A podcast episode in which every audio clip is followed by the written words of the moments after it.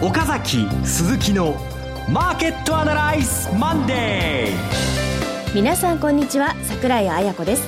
岡崎鈴木のマーケットアナライズマンデーをお送りします。パーソナリティは金融ストラテジストの岡崎良介さん。はい岡崎です。よろしくお願いします。そして証券アナリストの鈴木一之さん。鈴木一之です。おはようございます。どうぞよろしくお願いします。この番組はテレビ放送局の BS12 チャンネル12で毎週土曜昼の1時から放送中の岡崎鈴木のマーケットアナライズのラジオ版です。海外マーケット東京株式市場の最新情報はもちろんのことテレビ放送では聞けないラジオならではの話など耳寄り情報満載でお届けします。さあ先週末は仙台セミナーでしたね。はい。行ってまいりました。皆さん大勢のお客様に、えー、仙台でお招きかれて本当にありがとうございました。ありがとうございました。いかがでしたか岡崎さん？いや本当にね皆さんねほんいろんな質問してくれて、はい、こっちもタジタジで最後できるだけ時間取ったんですけどね、うん、全部答えることができなくて、うん、申し訳なかったですね。でもまあもう一回いきます、えー、その時にまた続きのですね、はい、お話をしたいと思います。どうだったかいろいろ出てますからね。ぜひチェックしていただきたいと思います。それでは番組進めていきましょう。この番組は株三六五の豊か商事の提供でお送りします。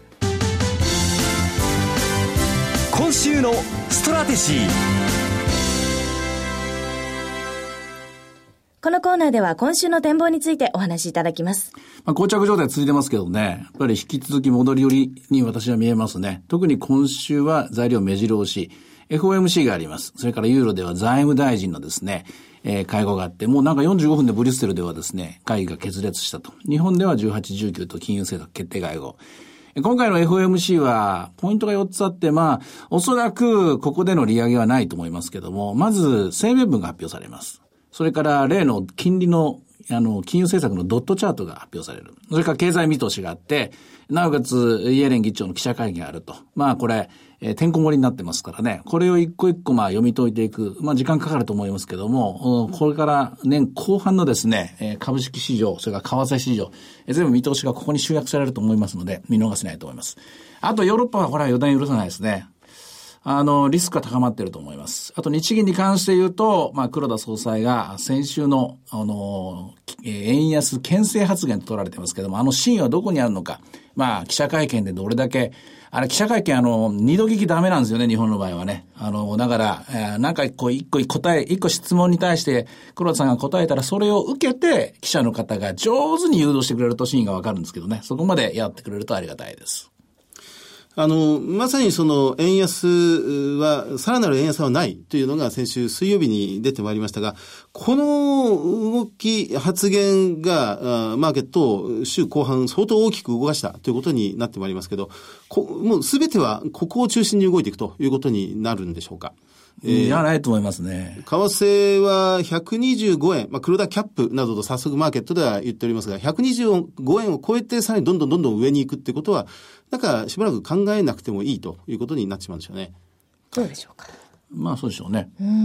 それで、この追加緩和はないという方向がもうマーケットでは早くも出始めてるような感じはするんですが、このあたりどうでしょう？追加緩和はおそらく取っておくと思いますよ。前にも言ったと思いますけれども、今ここで慌ててやっても円安を招くだけですからね、えー、この間のまあ発言一体何だったんってなるでしょう。それよりも追加緩和あるとしたら、もしも、この、ぐらっと来た場合ですね、例えば株が大きく落ちるとか、はい、大きく円高になるとか、あるいはまあ、あれだけ、こう、大丈夫だ、大丈夫だと言ってるけども、やはり46の GDP 悪いとか、それから一向にですね、物価上がってこないとか、そういう時のために取っておくと思うんですが、取っておくにしても今のやり方はもう限界まで来てるのは、あいろんな有識者が発言している通りですからね。まあやり方も考え、変えつつ、次の第3弾あるとしても、まだ時期はないと思う、先だと思いますね。アメリカの利上げは6月あるかないか、なんか、この1週間、2週間、すごく左右にマーケットのセンチメントがもう右に左に動いてきたような感じがするどうやら、やはり6月はなさそうで、えー、9月で、決着つきそうだ。9月に利上げということになるという方向で、この先週も今週もこのセミナーを、この仙台も東京も行ってきましたが、ここで一回9月の利上げだということで、一回決めたということなんですよね。そうです。我々の結論としては9月だろうと。これも決めの問題なんで、あとはまあ、やるやらないって言ったらやらないことは絶対ないわけなんですからね。もう一応正常化したわけですから。そのやるのをどこでやるのか、それだけの話なんで、そういう意味では、この6月からさっき言いましたけども、声明文出して、それから金利のドットを決めて、まあ、おそらく情報修正してくると思いますけどね。で、経済予測を立てて、で、記者会見でフォワードガイダンスをしてと。そういう一連の手順を踏んで9月。ただ問題は、まあ、マーケットがこれどう、次の展開を読まなきゃいけませんからね、マーケットはね。その次の展開。例えば見方によってはこれ早すぎんじゃないかっていう人もいるだろうし、いや、遅すぎる。まあ遅すぎるのは少ないかな。えー、あとはまあ株式市場的にはですね、今これ業績がちょっとおぼつかないところで金利上げれちゃ困るという人もいるだろうし、いやいや大丈夫だという人もいるだろうし、まあこのあたりのところ、結局マーケットがこれどう読んでいくかなんですけれども、ひとまず、ひとまずアメリカじゃないですね、今週。やっぱりヨーロッパだと思いますね。うんあの、先週は火曜日、日経平均、えー、360円安。えー、終値で2万飛び飛び90円ぐらいのところで終わったんですが、瞬間的には2万飛び飛び40円台ぐらいまで入るような、2万円の大割れギリギリまで来ましたけど、この火曜日の大幅安、これが、まあ、ドイツが、まあ、株式市場で130ポイントも下がるという動きもあり、金利が上昇するという状況でしたが、やっぱりマーケットはヨーロッパを相当先週なんかも、引き継ぎ今週も気にしてますね。ここですね。そうですね。はい。で、もう一つ、このアジアが先週も、えー、インドネシアの株式市場が年初来安値を更新するとか、アメリカの利上げに備えて、この、再び新興国、エマージングマーケットが相当大きく揺らいでいって、その結果、意外と強かった日本株にも影響を与えて、それが火曜日なんかにも同じく集中して起こってきたようにも感じられるんですが、このあたりはどうですか？インドネシアはもう前から調整局面入ってたんですよ。インドネシアにしろ、ロシアにしろ。あの、まあ、これ、簡単に言えばですね、えー、帰り込むから早めにまあ、遊園地から帰りましょうみたいなもんですから、流動性の低いところはもう4月あたりから準備をしています。まあ、それの最終局面に入って、いよいよこういう新興国投資も、おある意味、まあ、アメリカの利上げモードに対応したということで、これはイエレン議長とかにしてみたら、しめしめ思った通りだと。これ、まあ、利上げした瞬間にドカッとみんなインドネシアから出たって、出ちゃって、あるいはロシアから出ちゃって、えー、1日で10%も20%も下がったらですね、目も当てれないでしょ。まあ、ちっちゃい遊園地にですね、みんなが退去して、で、みんながですね、閉園時間の前にですね、出口に殺到しちゃ困るみたいな、こういう話ですよ。ですから、これはまあ、ある程度予想された通りだと思います。問題はもう一回繰り返しますけども、ヨーロッパです。あの、そうですね、ヨーロッパはですね。で、ギリシャの情勢に楽観論が出てきたというのが木曜日、日経平均が今度は逆に336円高大きく上昇しましたが。あれはそのせいじゃないですよ。はい、あれは、あの、円高になったからですよ。半分以上が円高になってくれたおかげで、アメリカ株が、まあ、ドル安歓迎ですからね。そちらの方が要素が強くて、単純にギリシャが問題を解決した、メルケルさんが助け舟出したと思って、300円高したっていうふうに書けるのは間違いだと思いますね。なるほど。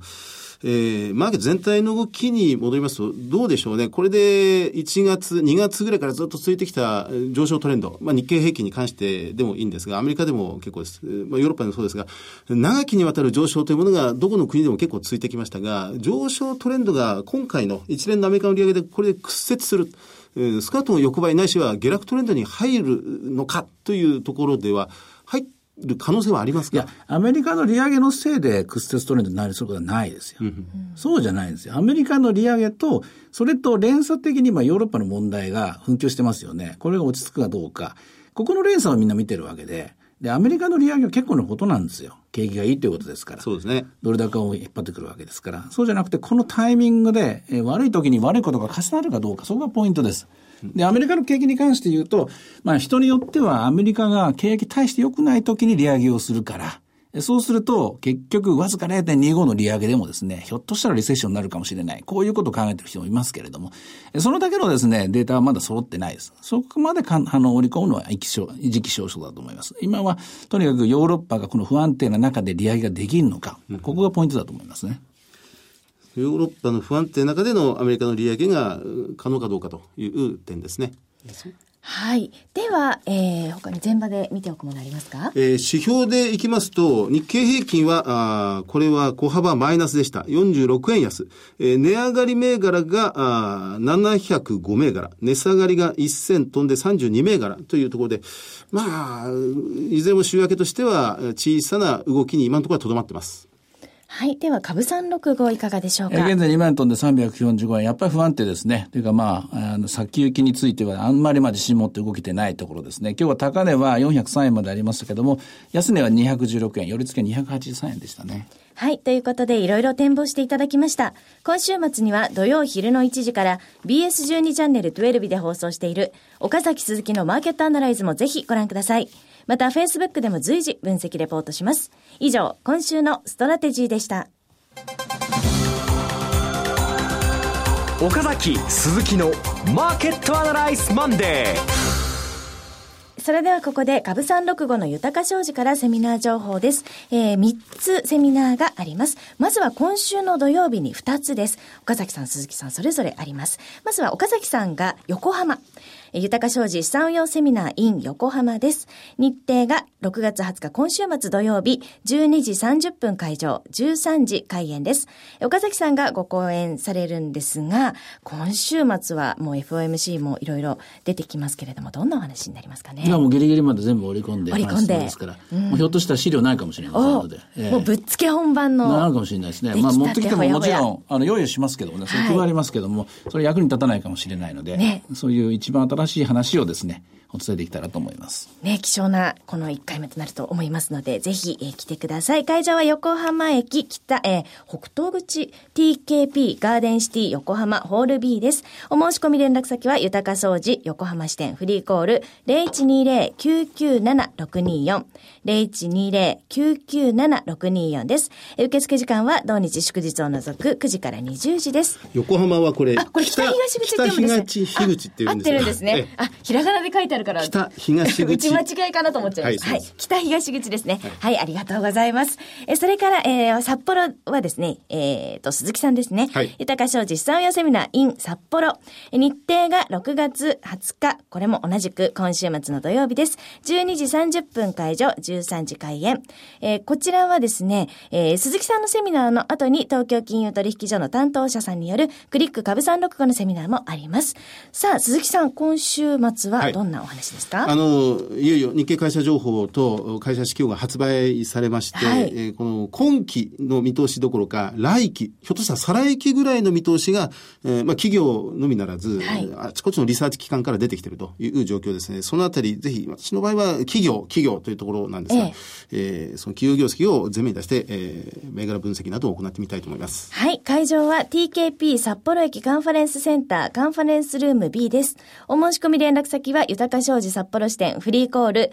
0120-191-365 0120-191-365です。受付時間は同日祝日を除く9時から20時です。さあ、そして3つ目は岡崎さんと、えー、河合美智子さんのコラボセミナーです。えー、東京です。河合道子、岡崎良介の為替株式セミナー。日程が6月27日土曜日、12時30分会場、13時開演です。え当日は若林 FX アソシエイツ代表取締役兼外国為替ストラテジスト河合道子さんによる為替セミナー。アメリカの利上げ観測とドル、えドルどっぽ高の行方。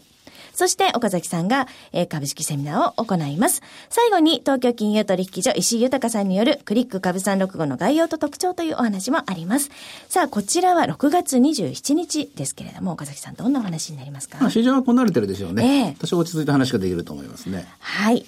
会場が、えー、新宿会場はエステック、えー、情報ビル21階会議室 B です。お申し込み連絡先は、えー、2つあります。1つ目が埼玉支店、フリーコール0120-997-524。0120-997-524または二つ目、池袋支店フリーコール0120-964-124 0120-964-124です。受付時間は同日祝日を除く9時から20時です。えー、ぜひ皆さんふるってご応募ください。そして最後に番組のお知らせです。BS12 チャンネル12から今週末の番組、えー、お知らせがあります。今週末20日土曜日13時59分から BS12 チャンネルプロ野球中継2015千葉ロッテマリーンズ対東北楽天ゴールデンイーグルスイーグルスの試合は生放送で、生中継で放送します。24時間全国無料でご覧いただける BS12 チャンネル12では、今年もパリーグの熱戦をプレイボールからたっぷりお伝えします。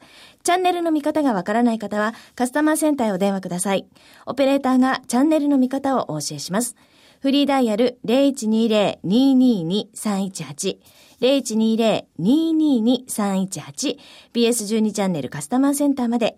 え今週の土曜日はプロ野球中継千葉ロッテマリーンズ対東北楽天ゴールデンイーグルスを BS12 チャンネル12でマーケットアナライズをご覧の後引き続きご覧ください。えここまでがセミナーの情報でした。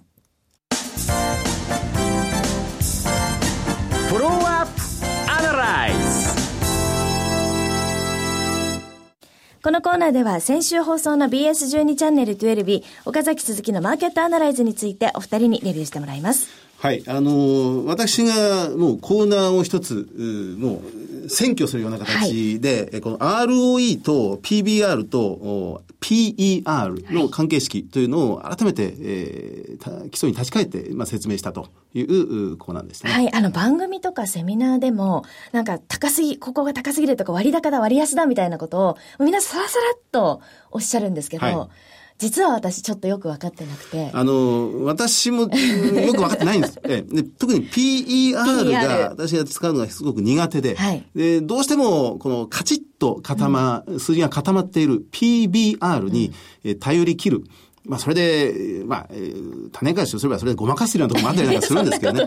で、その PBR というものは、実は ROE とすごく密接な関係がある、ということを、あそこではこう、ひょっとしたらこうじゃないかなということを出してみたんですけどね。そうなんです。ここが私初めてで、ROE のこれからは注目だって言われてても、それでだからこれ、け、け、あの、そのエコノミストの方から見れば、なんかどっかに暴論があって、私の場合ですよ。うん、で、そこで穴があって、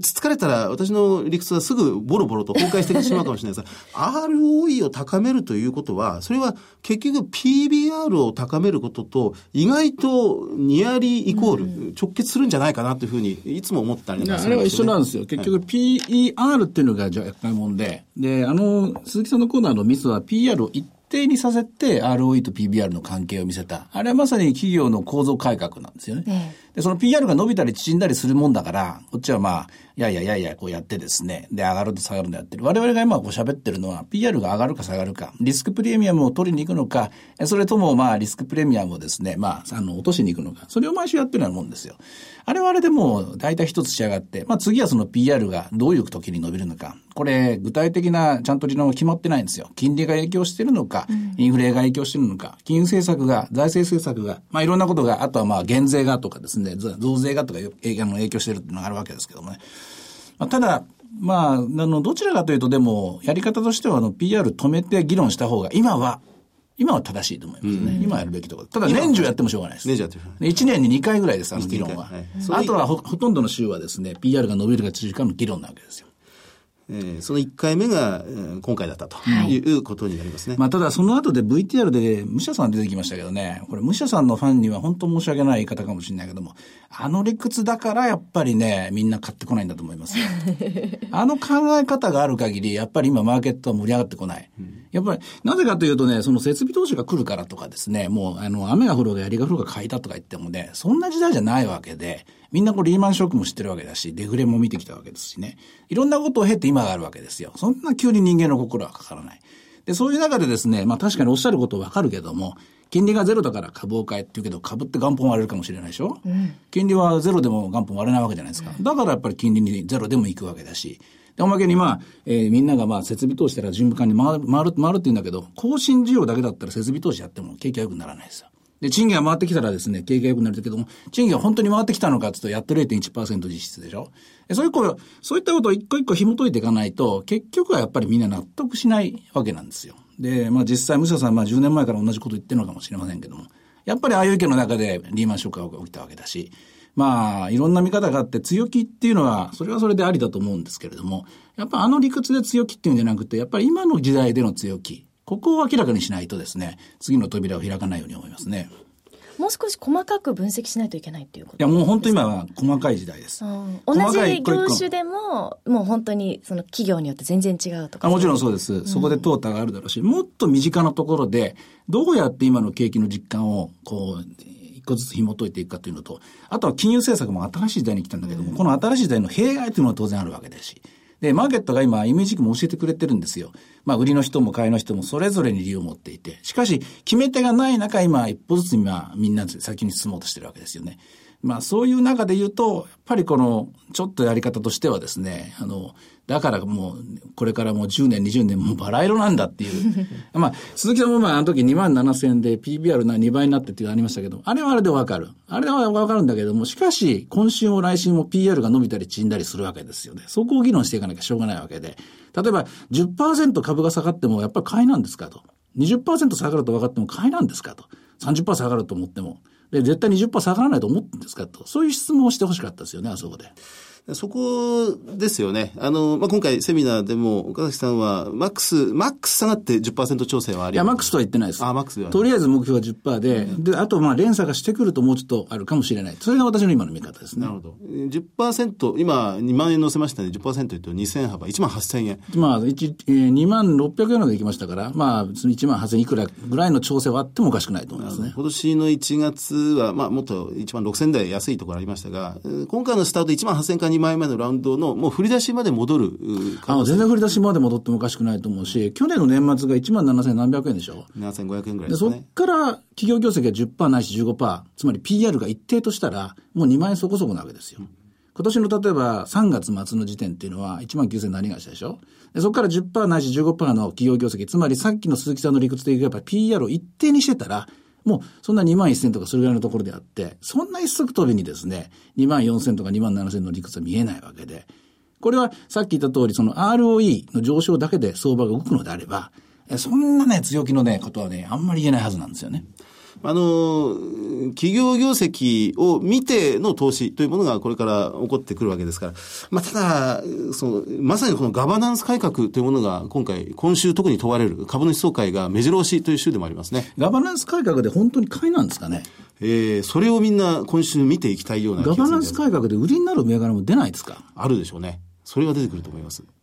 売りっていうのはやっぱりその、改善されてないとかいう。ことあの、解約される可能性あります。精一杯出してここまでというところですね。まあ、今週は火曜日にトヨタの株主総会、水曜日にホンダの株主総会、で木曜日にヤフー、NTT ドコモの株主総会、そして金曜日はソフトバンク、えーまあ、東京エレクトロン、ああるいは伊藤忠、丸紅、三菱商事、このあたりの株主総会があるという、まあ、あの、分散されてきたなという印象ではありますけどね。相場っていうのは常に新しい教科書を作っていくようなもんです。今までになかった理論が出てきて、新しいテーマについてもみんな必死に力を振り絞ってですね、応用問題解くような世界ですからね。何でもかんでも、まあ我々は単純にアベノミックスイコール買いだとかね、ガバナンスイコール買いだ、スチュワードシップコード買いだ、なんとかイコール買いだってしちゃうんですけども、そうするとどんどんどん迷惑持っていきます。やっぱり今週新たな、まあ、FMC から始まってですね、金融政策出てきますから、やっぱりここしっかり見なきゃダメだと思いますね。そのあたりですよね。まあ、どうしても私の、まあ、